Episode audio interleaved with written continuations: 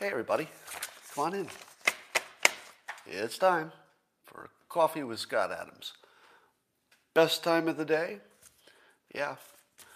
Good morning, Omar. Good morning, the rest of you. And today is the last day of Periscope. Feels like the end of an era. But you're not done with me yet. You know, I've been uh, simultaneously uh, doing this on YouTube, as the YouTube viewers looking at me right now now.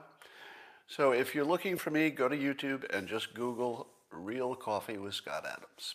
I think there might be like a fake one, but look for Real Coffee with Scott Adams. And you'll get me there. Now, I'm also planning to add at least one more platform. Now, I don't know if the new Twitter, whatever live thing will be something I can use. Haven't looked into it yet. But um, I might go to Rumble so I might be simultaneously on, on that, but I haven't looked into it yet. All right. So, you want to talk about all the things, or do you want to do the simultaneous sip? Yeah, I know what you want. But all you need is a cup or mug or glass, a tankard, chalice, a stein, a canteen, jug, a flask, a vessel of any kind. Fill it with your favorite liquid, and I like coffee. And join me now for the unparalleled pleasure, the dopamine hit of the day the thing that makes everything better is called the simultaneous sip, and it happens now. Go.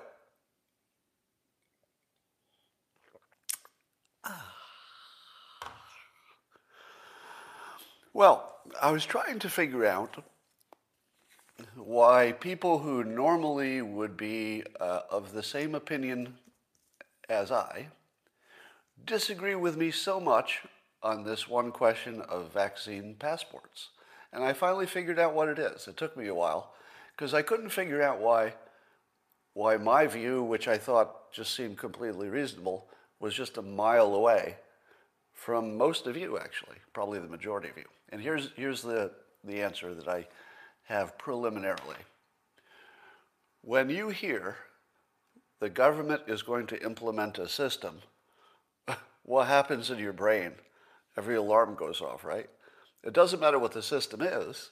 If the government is going to impose a new system, you don't like it.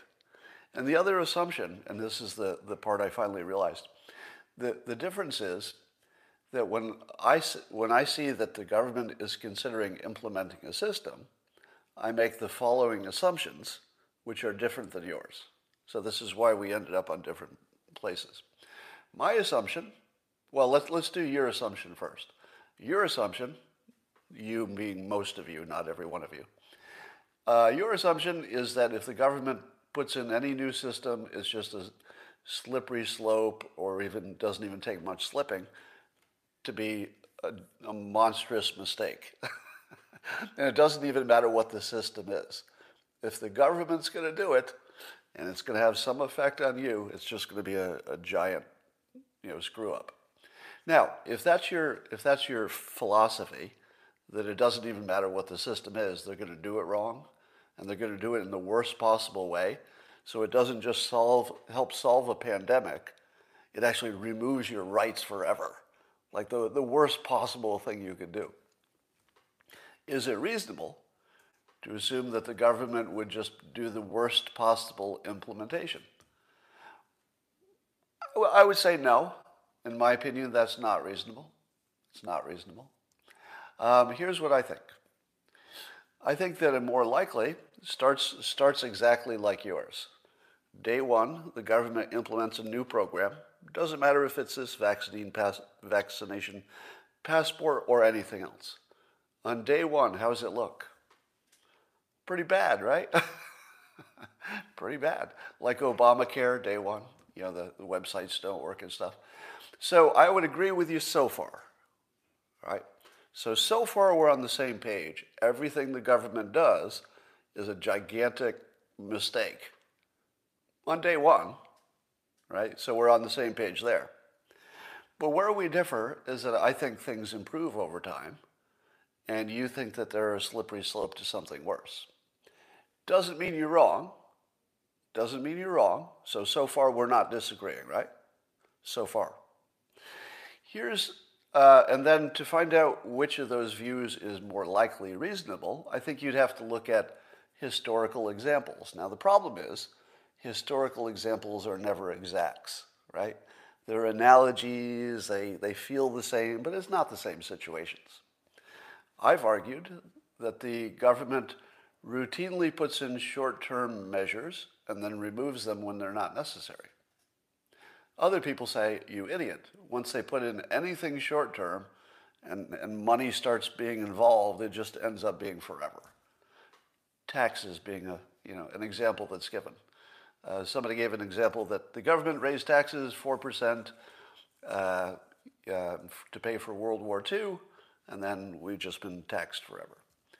But nothing's really like taxes, because I think every country that doesn't have massive oil revenue has taxes. So I'm not sure you can, you can say that, hey, we have taxes, therefore the government always does X or Y. We're just sort of like every other country. We have taxes to run the country. Um, so that's not a good example. But what about other things? Let's take um, a Patriot Act. Okay, there's, there's a good one. The Patriot Act. Has the Patriot Act uh, hurt any of you personally? How many of you have been um, somehow inconvenienced by the Patriot Act? Is there anybody here whose life was affected by the Patriot Act? Uh, what would be some examples? I see yeses. And what are the examples? I haven't talked. I haven't talked about crypto yet. That's coming up. Um, it, the spending. Uh, the spending. Okay. So, but again, the spending is sort of hard to compare that to anything. Um, yeah, I'm just looking at your uh, comments now. All right, so a lot of you are OTSA, etc. But here's the thing there are lots of things the government does that need to be done. So if they do something that needs to be done and it continues to need to be done, is that the government failing? Or are they just taking care of things when they need to and then they just keep doing it? Is that a problem? What about when there's a FEMA emergency and there are emergency restrictions put in place? Has the government ever declared an emergency and then just kept the restrictions in place after the emergency was over? Has that ever happened? Uh, unless it made sense for some reason. I can't think of it. Um, been to an airport in the last 30 years. Well, of course, airports have security because they think they need it, right? Wouldn't you want good security in an airport? Do you not want that? I, I kind of like the good security in the airport. Uh, FISA court, good example. You, but the FISA court is probably being examined now, right? I, don't, I forget the details. All right, so the examples you give me are things which um, I'm not so sure the, that the public is against. Which of the things you mentioned would the public, um, by a majority, be against? I don't know the answer to that, but that wasn't. That sounded like a uh, sounded like a point. It was an actual question. Um, TSA has caught zero terrorists. So there's somebody here who thinks that the airports should not have uh, the high level of security that they do. Wouldn't that just make it obvious that planes would start blowing up? The FISA thing is a good example of something that um, be- became a problem. And is it not being reviewed right now? So, my point is this that when things become a problem, we, we then get serious about it and try to solve it. Private security might be better. Somebody said, well, I don't know about that. All right, so I'm very interested in your examples. So here's the thing. I think that uh, the vaccine the vaccination passports, people are saying, uh, next thing you know, they'll be putting other healthcare information on there. To which I say, really? You, you think other healthcare information is going to end up on that database? I could see other vaccinations. I can see that. But what other healthcare information would need to be on there? What business isn't going to let you in because of your health situation? To me, it seems like the market will take care of this. Let, us say we have vaccination passports and uh, airlines require it. Um, how is that different from now? I mean, I've flown a few times during the pandemic, and each time they required me to get a COVID test that's negative, and I just got the test, and then I flew. It was inconvenient, and I didn't like it, but I, I prefer doing that knowing that other people also took the test. If you gave me a choice of flying without it or flying with the test, I would have taken the test. So I'm never against uh, the government having useful information. So here's, here's the bottom line.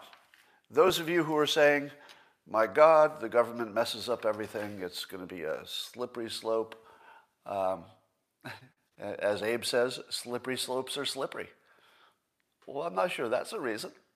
But uh, I, I, acknowledge, I acknowledge your suspicion that the government ruins everything. I would just say that if you looked at everything the government's done, you'd probably find more successes than failures. And I don't think we have the government that would allow us to move to full social credit system. So let me make you this offer for those of you who are worried. If our government um, either slips into it or decides to have a social credit system like the Chinese social credit system, do we all agree that we will overthrow the government? Democrats, Republicans, we'll just all throw in together on this one and just overthrow the government. I mean, actually overthrow the government, not, not just, you know, make small changes. So here, here's a guy who says, I'm out. Scott has gone full blown bootlicker. I just told you that I'm gonna I'm gonna be on your side to overthrow the whole fucking government. So if you think you're less extreme than me, maybe listen for the rest of the story. So here's what I think. I think sometimes the government needs to do some things, especially in an emergency. I think that if they go too far, we overthrow the fucking government. We don't really live in the country where the government is going to ride roughshod. Roughshod? What's that word? I don't think we live in a country that the government can abuse us the way China can abuse its citizens. I think we have too many guns, we have too many patriots, we have too many freedom loving people, and we're just not that personality. You know, countries have a personality. You know that, right? So it's a lot of different individuals, but America has a personality. And there is a limit, right? And nobody here, nobody is going to be okay with a social credit system, right? So if you're worried that I've gone full bootlicker, bootlicker, let me tell you, I would take up arms and I would be part of an armed insurrection against the government if they do a social credit system. So um, is that badass? Is that bad enough for you? All right. Are the, are the rest of you not with me? You wouldn't, you wouldn't take up arms if they did that?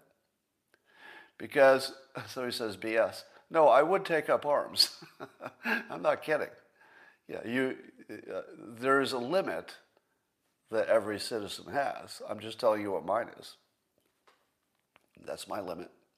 How many things in this country are opposed by a majority of the public? Can you think of, um, somebody says, you are no badass. What do you know about me? the, the uh, my personality has this uh, strange characteristic, which is I'm totally flexible until I'm not. And sometimes that fools people because people see me very, being very flexible. Yeah, let me, I will consider your argument. I'd like to fully consider both sides. Seem very flexible. I'm very flexible, and I try to be, until I'm not. And I just told you where not happens social credit system. That's when I'm not flexible anymore. There, there's no argument there. there. There's a point beyond which nobody is flexible. That's my point. All right. Um, let's talk about these Floyd trial. I'm learning that there's such a thing as a two, there are two ways to choke a person, apparently. There's the air choke, where you're, you're cutting off their airflow. And then there's the blood choke, which I only heard of today. Apparently, if you're an MMA fighter, you know about this stuff. In a blood choke, you're apparently putting pressure on, I don't know, the arteries or whatever, veins or whatever. I think arteries, and uh, cutting off the blood flow. So the air choke cuts off the air, the blood choke cuts off the blood. And uh, at least two MMA fighters have said that when they look at it, it looks like Chauvin or Chavin, whoever he is, was uh, adjusting to make sure he had a blood choke instead of an air choke. Now, what is the significance of this? First of all, I wouldn't know the difference and I don't know if it's true. But if it were true, I did a little bit of Googling, did a little bit of uh, Googling, and it seems that some people say the, uh, the blood choke, the one he's allegedly used, would cause you to pass out, but it wouldn't kill you. Um, but I suppose it depends how long you do it, right? If you did it forever, then it would kill you, I guess. So somebody says, I think doctors would be able to tell what kind of choke it was. Well, only if there was uh, tissue damage, right? So what I don't know is if you did a blood choke, would that necessarily leave some bruising or, or damage? I don't know. If you did it for nine minutes, maybe. I don't know. So, so my remaining questions are, uh, would a blood choke be deadly? Why would it be deadly? I don't know. Um, if you held it long enough, maybe. So we'll wait on that. See what's see what's going on there. Um, so Biden has this infrastructure plan that's going to cost a few trillion dollars and gets into all kinds of stuff. And here's my question on it, and I want to see if you uh, if you know the answer to this. Does this pay for itself? Because the infrastructure is not like other things. You know, if you fund a bunch of infrastructure, it ends up employing tons of people. And the, the kinds of people it employs are exactly the ones we want to get employed, right? The, the ones who maybe don't have an advanced college degree, but for all sorts of construction infrastructure jobs, they're exactly the right people. Um, you know, so I would love to know what the economists are saying about this, because wouldn't you like to know if it pays for itself? Meaning, if you get this much, this many people employed, they start buying things, the economy goes well, the, the places that they bought stuff pay taxes. Um, does it pay for itself? I just, I just wonder that. Now, it could be that we just have to do it. You know, so it doesn't matter if it pays for itself, you just have to do it because the country is crumbling otherwise. Uh, have you driven on an American road recently? I swear to God, I'm going to get like a, a, Baja dune buggy or something just to drive around on California roads because the whole time you're just, it's just potholes and cracks and bumps and, and shit.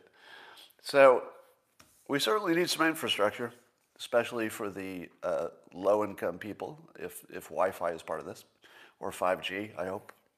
I hope 5G is in here. Can somebody tell me if 5G uh, infrastructure, or at least Wi-Fi or something, it's in there, right? So I don't have an opinion on the infrastructure plan. I'd want to see some economists tell me if this actually ends up being uh, positive, because it might. It has that quality. All right. Um, there's a very uh, disturbing story about uh, YouTube competitor LBRY.com. I think they pronounce it that way, but it's spelled uh, L B R Y.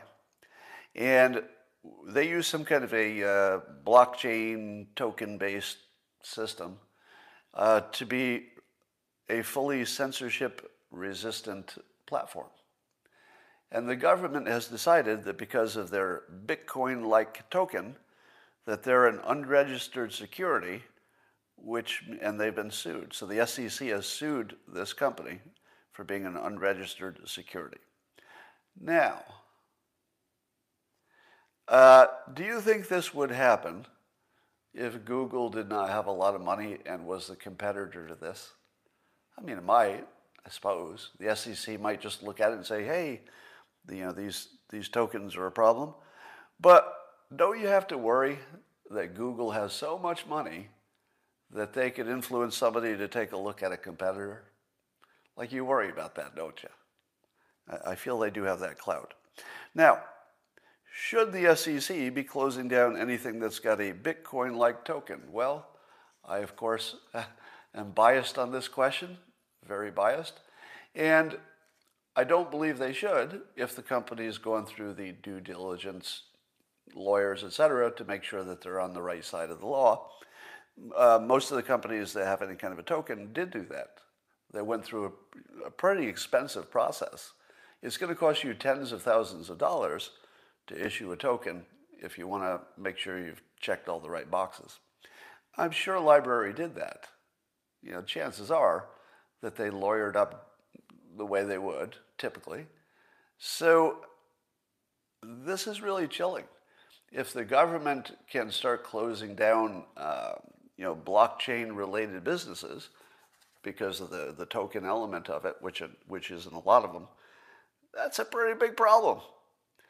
And in many ways, uh, blockchain is sort of the alternative to our government. You know, I mean, people who don't follow blockchain, et cetera, just think it's like a crypto way to make some money. They don't realize it could be, you know, transforming society because uh, of the uh, distributed power of it. It's a longer story, but we got to re- be really worried about this. And uh, I don't know if that would have happened under Trump. So that's that might be another Biden situation. All right, let's talk about the Matt Gaetz story, the fun story of the day, except fun for everybody except the Matt Gaetz family. And you know the story. The story is that uh, New York Times is saying that Matt Gaetz is under investigation for. Uh, no, actually, I'm going to change the story. Uh, I'm, I'm going to say that the story is that uh, Matt Gaetz is the subject of a, an extortion plot. That should be the top story. Because there's two parts of the story. There's an allegation that he was paying some kind of sex trafficking thing with a 17 year old, of which uh, we have no evidence that she even exists, right? So there's no evidence that anything like that happened that we've seen. Zero evidence. But Matt Gaetz did say that the allegations were somehow connected to a uh, an extortion plot in which he actually named a lawyer, a real person. He gave his name on TV on uh, the Tucker Carlson show and said, This lawyer has been trying to extort us. My father wore, wore a wire, and our plan to get him on tape extorting us was thwarted by this rather coincidental leak about the New York Times, or the New York Times leak about the investigation. Is it a coincidence? Because Matt Gaetz says this can't be a coincidence that just when they were going to get the actual recorded goods on this this alleged uh, um, guy who was blackmailing him or extorting, I don't know if it's the same thing, extorting, I guess, um, that just before they were going to get the evidence that would damn him forever, the New York Times broke the story, which made it impossible to get that evidence. But there would be other uh, witnesses. Apparently, there would be multiple witnesses, uh, according to Matt Gaetz, that would back up his story that there was this extortion plot. Now, what do we have evidence of, and what do we not have evidence of? We have evidence, I would say, really highly credible evidence, because Matt Gaetz named an actual person on TV. Now, is Matt Gaetz smart enough to know that you don't name somebody to be part of a major crime, give their actual name, especially if that person is a lawyer who's part of a major law firm? Would, would, you, would you slander somebody on TV who was a lawyer who was part of a law firm if you couldn't, if you couldn't back it up? Do you think so? I don't, I don't see any chance he would have said what he said unless he believes it's true, right? Whether he can demonstrate that to us is, you know, to be seen. But I would say if you're, if you're trying to score this and then predict, we'll, we'll put some odds on stuff, right? And what I'm trying to do is just walk you through how, how you would look at this story and how you would guess what, what's true and what's not. So, so far, I would say the odds of him having a legitimate complaint about this extortion thing, having other witnesses that will back it up, uh, and I think law enforcement was involved. So, I mean, he's going to have really good sources, not just his family. There'll be somebody from law enforcement that's going to back up his story, I think. So, I'm going to give that credibility of 90%. 90%. So I would say that what he's saying is probably almost certainly true if you were going to predict its likelihood.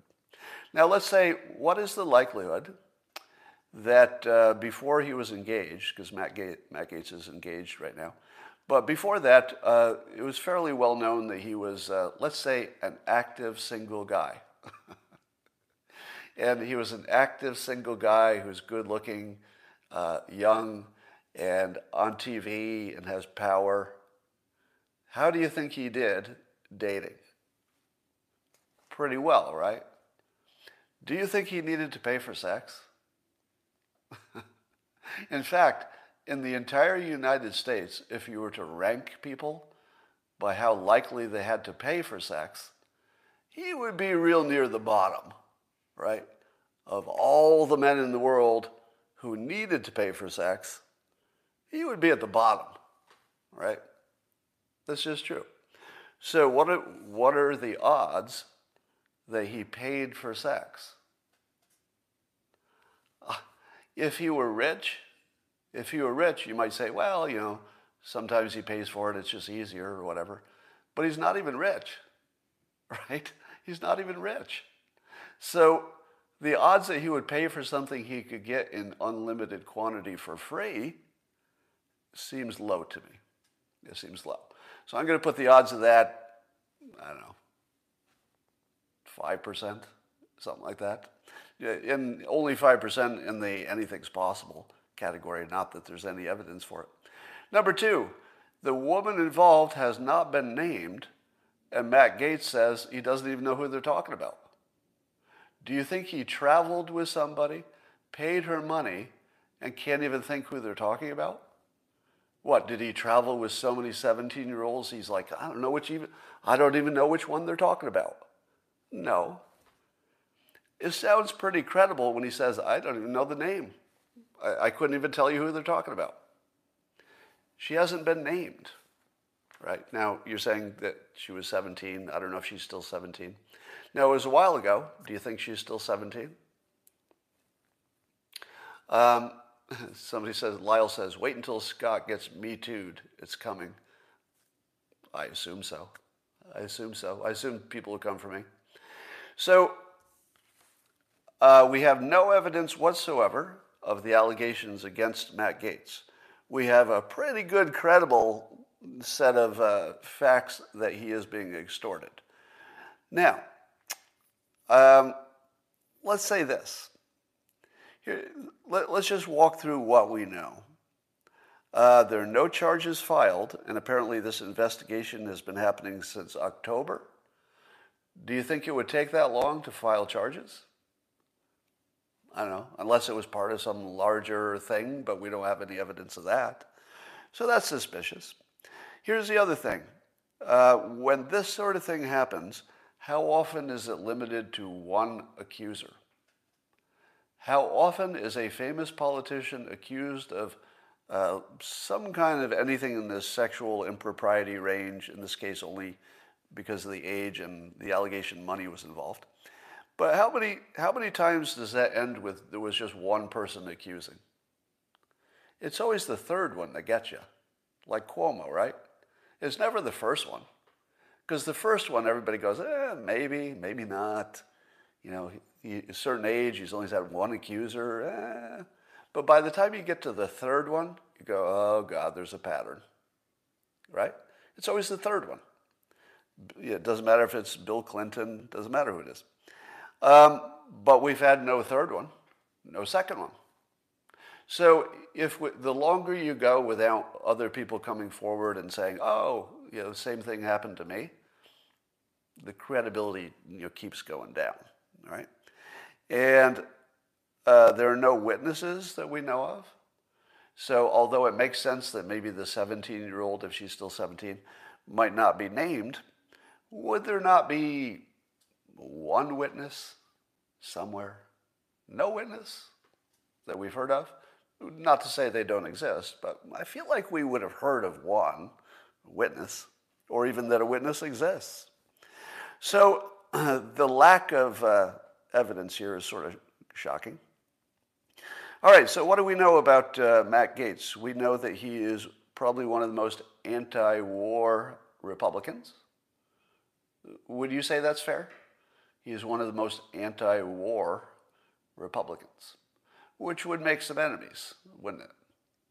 Now, would that make you an enemy of China? Do you think China could be behind this in any way?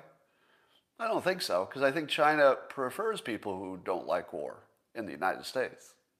How about Russia? Would Russia be trying to take him out? Mm, I don't think so, because they would like also the United States to have somebody who doesn't like war. Um, so it wouldn't be China or Russia. So if, if there were any foreign inter- influence, you know, any foreign interference, you'd have to look for somebody who did not want the United States to be too anti-war, right? Now that could be people within the United States who have an interest in, you know, the uh, the industrial war machine, but you always have to worry about foreign influence. So you'd have to be looking for some kind of a country that wanted the United States not to be anti war. How about Iran? Iran. Do you think Iran would not want an anti war president? I think they'd want us to have an anti war president. Because Matt Gaetz is often, you know, he's mentioned in the, the short list of people who could be a presidential candidate. So, probably not Iran, probably not China, probably not Russia. And we don't have any evidence that there's any external anything here, right? So there's no evidence of another country. But let's see what else we know. Um, here's a coincidence. There's a major Epstein story that's breaking today about uh, a new accuser and some terrible allegations. Now, it's kind of interesting because the Epstein story has been around for a while. You know, the Epstein story has been around for a while. So every now and then it, it pops up. But it's kind of interesting that the Epstein story popped up the same day that these allegations about uh, Gaetz are in the news. What's that do to your brain? Well, you can look at social media and you can see exactly what it does to your brain. It conflated them. Suddenly, because these two stories that don't have anything to do with each other are just in your mind at the same time, what's that make you think a little bit of Matt Gaetz, right? Suddenly you've got, ooh, Epstein, this is all true right? We, we know the Epstein stuff is true. Nobody, nobody's doubting that it's true. And we know it's awful, and we know it has uh, underage, teenage girls in it, right? Now suddenly it's, it's in the news in the same day. Hmm. Could it be? Well, somebody says it's related, but I don't think, I don't think there's any suggestion that the stories are related. But they're related in your brain, aren't they? Now, if somebody had, say, decided that it was a good thing for this story to be in the news at the same time because it would be bad for Matt Gaetz, you'd have to wonder who could have that kind of influence over the news. Well, Democrats. Democrats could have that kind of influence over the news.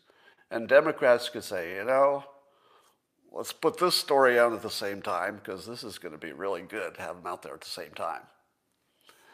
Yeah, Democrats. Now, that's if it's domestic. so, um, I would say that there's, uh, there's going to be more, uh, there, there will be layers to this story.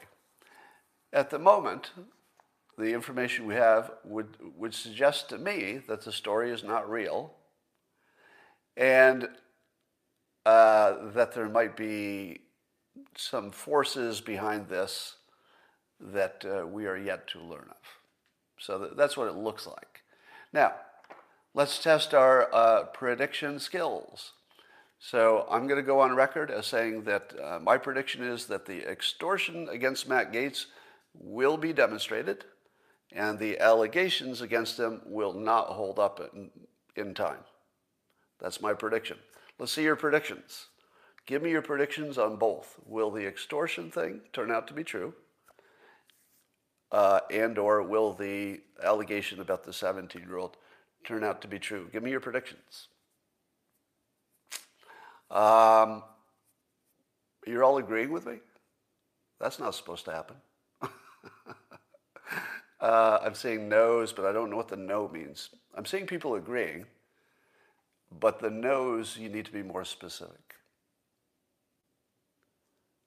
Um, the people say no, I'm not sure what the no is for. Somebody says, yeah, uh, Nestor is, is sort of Nest, his uh, adopted son, if you'll call him that. Nestor seems part of the story because he's young, but I don't think he's part of the story. Um, interesting, interesting. When was the last time you saw so many people not believe a, an allegation? I, I can't think of another time. Generally, when there's an allegation, don't you, even if it's your guy or, or your, your not guy, um, don't you feel that whenever there's an, there's an allegation, you think to yourself, uh, probably, probably true, right? The Kavanaugh thing really changed everything, didn't it? And uh, yeah, I think the Kavanaugh thing just opened our brains to the fact that these can be made up. And uh, I, I, think, uh, I think most of you are being pretty uh, non-critical about this. Now, there is a big risk in this Gaetz story, whoever is trying to take him out. And the big risk is it's going to make him president. if this thing falls apart the way it looks like it's going to fall apart, you're going to have to ask yourself why they want Matt Gaetz out of the picture. Do you remember the story? We saw some documents that showed that the Democrats, and I think Hillary was part of the story, uh, were intentionally trying to get the news to promote Trump or Ted Cruz as the nominee because they figured that they would be the easiest to beat. So we already know that the Democrats have colluded with the news industry to try to manipulate who is the Republican candidate. Kind of looks like that, doesn't it? Doesn't it look like the Democrats, at least if it's domestic, doesn't it look like the Democrats are colluding with uh, the media? I mean, it looks exactly like it. We can't say that's happening, but we know it did happen, and we know it could still happen because nothing would stop anybody from talking to anybody, right? There's nothing that would stop it from happening again, and why wouldn't they do it again? What, what would be any reason not to do it again? So, here's what you have to look for. Whoever the Democrats slash news business is trying to take out is the one they fear the most whoever is getting surprisingly a lot of attention may be who they fear the least. So watch out for the media telling you that, you know, the, the strong candidates for Republican presidency, that they're having some scandals. Because I think everybody who's strong is going to have a scandal. Let me make a prediction. Um, if you look at other strong Republican candidates, who, who is on the list? Well, Ted Cruz, right? He would be right at the top of the list of potential presidential candidates. How's he doing lately? You see, the, the media is totally, totally ganging up on Ted Cruz, right? You can watch it yourself. So it's obvious that the media has Cruz in their, in their sights. DeSantis. Now, DeSantis is looking really strong. and I have to say, if you had asked me just even a few months ago, you know, could DeSantis be, you know, the candidate for president? I would have said, no, nah, I, just don't think he has the, the vibe.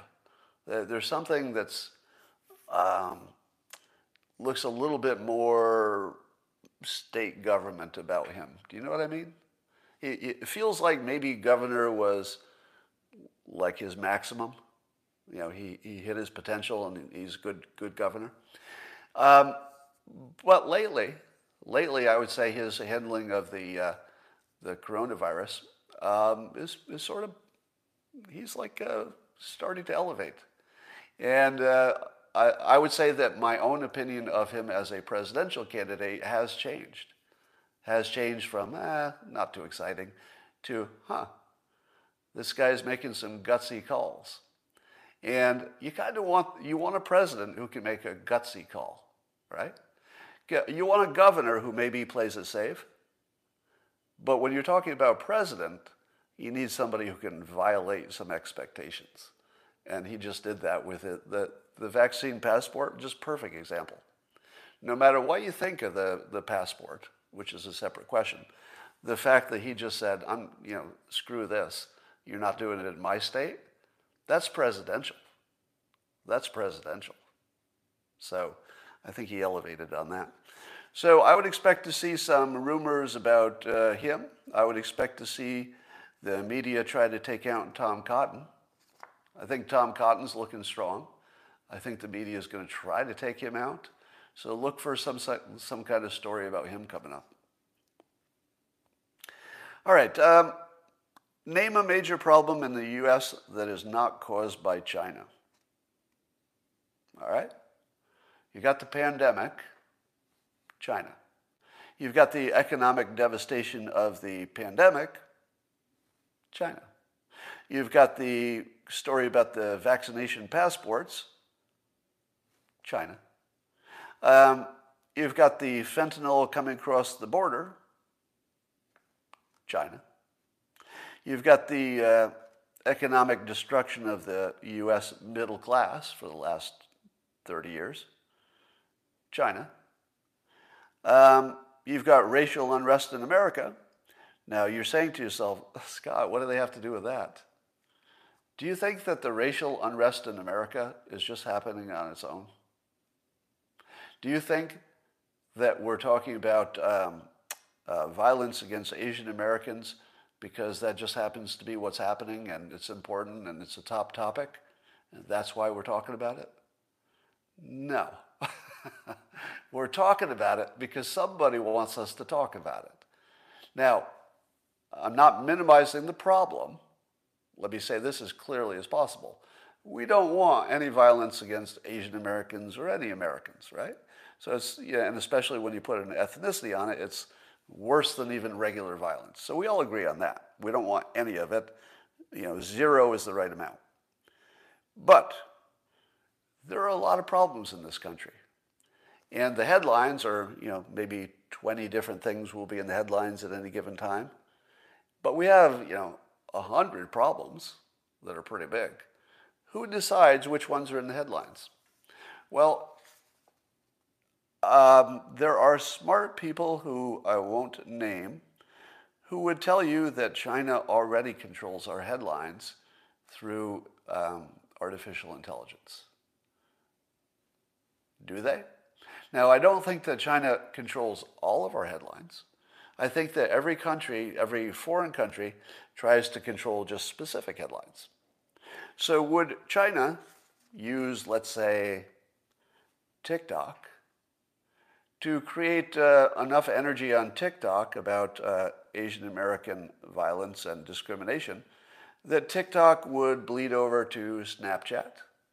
because those two are highly correlated. You know, uh, the young people on TikTok are also on Snapchat.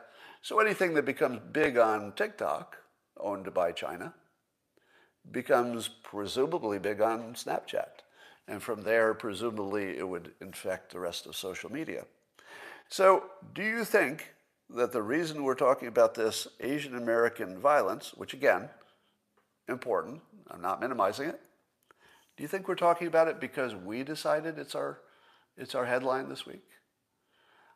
Maybe. But I think the smarter position is that China made that our headline. I think they have that ability, right? And there are smart people who tell me that this is, uh, this is certain, that they do have that ability and they are using it. That doesn't make it true. I'm just saying that smart people have told me that. Um, how about our, uh, you know, our taxes being so high? Do you think we'd have as big a military budget if not for China? And China being adventurous. If China were not militarily, let's say, flexing, would our military budget need to be as big as it is? Let's say Russia was our only risk we were worrying about, and terrorism, I guess. I would say that China costs us a lot of money in military preparation. What about North Korea? Of course, China's could fix that, doesn't want to for some reason. So it's kind of amazing how many of our total problems in this country are directly or indirectly from China. But we don't talk about it that way. We just don't talk about it. And we're even worried about, right, um, Biden having some, you know, a little too, uh, too cozy with China. So China is basically all of our problems, you know, because we don't have any problems that wouldn't be better if we had, you know, freed up more money from our budget, if we weren't dying of fentanyl, if we weren't in a pandemic. Almost all of our other problems would be less of a problem if we could concentrate on them instead of trying to continually fix problems from China. So here's a question for you. See if you can figure this out. Does China have any control over the teachers' unions? I mean, I don't know of any. But if they wanted to destroy America, they would probably make sure that the teachers' unions were good and strong, because that's the best way to do it. That's the current situation. So if anybody has any information that any teachers' unions are influenced by China, let me know that, because it seems like an obvious play. If I were them, that's what I'd do. Um, Rasmussen reports that uh, 62% of the, uh, I think, likely voters is usually who they talk to, uh, but 62% of who they interviewed were in favor of more market competition to lower health care costs. And uh, of course, it breaks down the way you'd imagine. 78% of the Republicans want market, more market competition, and 45% of Democrats. So here's the question I asked Remember, I told you that no matter what the question, about 25% of the public will just do whatever is the stupidest thing? We have a solid 25% stupidity problem in this, in this country. Although I, am not sure it's the same people on every poll, but it's just always about 25%. In this case, you know, 22% of Republicans are not in favor of more market competition. What? How in the world how in the world are 22% of Republicans opposed to market competition that would improve healthcare and lower costs? Really? How in the world do you find those people? Show me the Republican who's not in favor of greater market competition to lower their expenses. I, I don't even feel that's like a political issue. That's sort of just a stupid problem, isn't it? But then you go to the Democrats, and apparently, um, you know, there are as many or slightly more Democrats who are in favor of more competition too. So if you've got, you know, the vast majority of the GOP and about half of the Democrats are in favor of greater market competition to lower healthcare costs, Trump really blew this, didn't he? Because market competition was sort of Trump's, you know, uh, approach he could have sold the hell out of this. And I always thought he should have sort of packaged up all of the individual policies he was doing, things about, um, let's say, uh, allowing uh, doctors to do telemarketing across borders. That creates market competition. Uh, the stuff he did with uh, prescriptions created market competition, et cetera.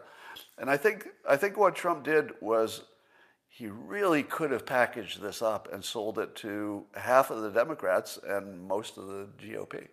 And he didn't do it. I think it cost him the election in some ways. You know, people think it was the pandemic. Maybe it was. But healthcare was probably number two. Um, so when I tweeted about the Amish and their herd immunity, I, I created accidentally the two movie, uh, the two movie situation. I didn't know I was going to do this. And I'll, I'll read the tweet, and then you tell me how you took it, because it's being interpreted two different ways. All right, here's the tweet. Given that the Amish, and it turns out it was just one group of Amish, it wasn't all Amish, uh, but that one group of Amish are at 90% herd immunity, I guess we know that, as recently reported. And they weren't using masks or social distancing, does that confirm to you that masks and or social distancing work? Now, when I wrote it, um, of course, this is not a you know randomized controlled test, so you know you can't take it too seriously. but when I wrote it, I thought people would say, "Oh, well, the masking and social distancing must make a difference, because the one group we know that decided not to do it got 90% infected." So doesn't that prove to you that masks and social distancing, or maybe just one or the other, was working in the sense that it was preventing them from getting infections so quickly. And in the moment they dropped them, the friction went away and they reached 90% herd immunity. Now, that's how I thought you were going to interpret it. But it turns out a lot of conservatives interpreted it the other way. and the other way Somebody says it proves nothing. Um, it doesn't prove it because it's not a randomized controlled trial that's been reproduced, right? So that's what I would call proof. So yes, you're, you're right. It doesn't prove anything. But because you can't do a randomized controlled test in a pandemic, because it wouldn't be ethical, the only natural experiment we have is the people who volunteered to not wear the masks and social distancing. And I don't know if there's any other group that did that, so it's all we have. It just isn't 100% reliable, obviously. But conservatives interpreted it this a different way that it was a huge success and that masks and social distancing don't work. But when they interpreted working, what does it mean to work? They interpreted that differently, meaning that uh, the masks and the social distancing were actually preventing them to get to the, from getting to this good point, herd immunity. So, so the conservatives looked at the same tweet and said, oh, obviously those things didn't work because as soon as they got rid of them, everything was good. They went to herd immunity, and now, now at least for them, it's not a problem. But they did have extra deaths. We don't know how many long haulers they have, and if it matters. We, we, we believe that they're, they have less obesity, so maybe it's not as much of a problem. But it was interesting that the two movies were, uh, were triggered by this, this one tweet. But I think that even the conservatives who answered that and said it was a, a good thing that they got to herd immunity, I'm not, I'm not saying it, but people did. Uh, I don't know if it's good or bad, so I just don't have an opinion on it yet. Um, but uh, anyway, I thought that was interesting. So, um, masks causing other illnesses. I haven't heard much about that. Herd mentality, just looking at your comments for a while. All right, those of you on Periscope, this is our last day. Tomorrow, I will be on YouTube. Just Google Real Coffee with Scott Adams within YouTube, or probably you can Google it. And follow me there. It'll be live just like it is live on Periscope with comments and all that you'll like it. All right. Um, I would also, uh, I would also like to thank all my Periscope users. You've uh, YouTube, if you don't mind. I'm just going to talk to the Periscope users for a moment. Uh, you can listen in. Um, you may remember the first day I periscoped. It was during the you know, 2016 cycle. And I was standing in my kitchen and I picked up my phone and thought, hey, I wonder how this thing called Periscope works, and pushed a few buttons and held up my phone. And the next thing I know, 12 people around the world were watching me.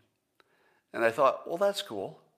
12 people watched me. The next day, 20 and 100, now thousands. And the, the live stream, I think on a, a typical live stream, I'll get 50 to 100,000 uh, viewers. And I think it's become fairly influential. Um, you're, I think you're aware that a number of people uh, in the administration, last administration, would watch this live stream. And I think that we added a lot, and I think that I'd like to think that I was helpful during the pandemic. At least I tried to be. So, I can't tell you how much I appreciate you because you wouldn't believe it. It's a lot. And I hope that you do come over to YouTube, but um, you have my everlasting appreciation, YouTubers. Um, I'm sorry, Periscopers, and thank you for that. And I bid you goodbye. So, it's a new era. Here we are. Periscope is over. YouTube is rising. I'll probably do a, Rumble at some point. I'll let you know about that. Somebody saying the Matt Gaetz story was used to, to uh, eviscerate the border story. Mm, I don't know. Maybe. Uh, will Dominion be naming me in a lawsuit? I don't think they would have any reason to, because I've never blamed Dominion of anything. I've made I've made statements about where electronic voting has to end up, and eventually it has to end up captured by an intelligence agency of one country or another. So it has to go there. We just don't know if it has, and I have no reason, I have no specific information to allege that. Um, is Black Lives Matter a Chinese entity? Not a Chinese entity, but you have to think that China is boosting that story. All right, I've got to go talk for the next four hours on a video. Uh, I'm sorry, for an audio book. So I'm going to sign off now, and I will talk to you later.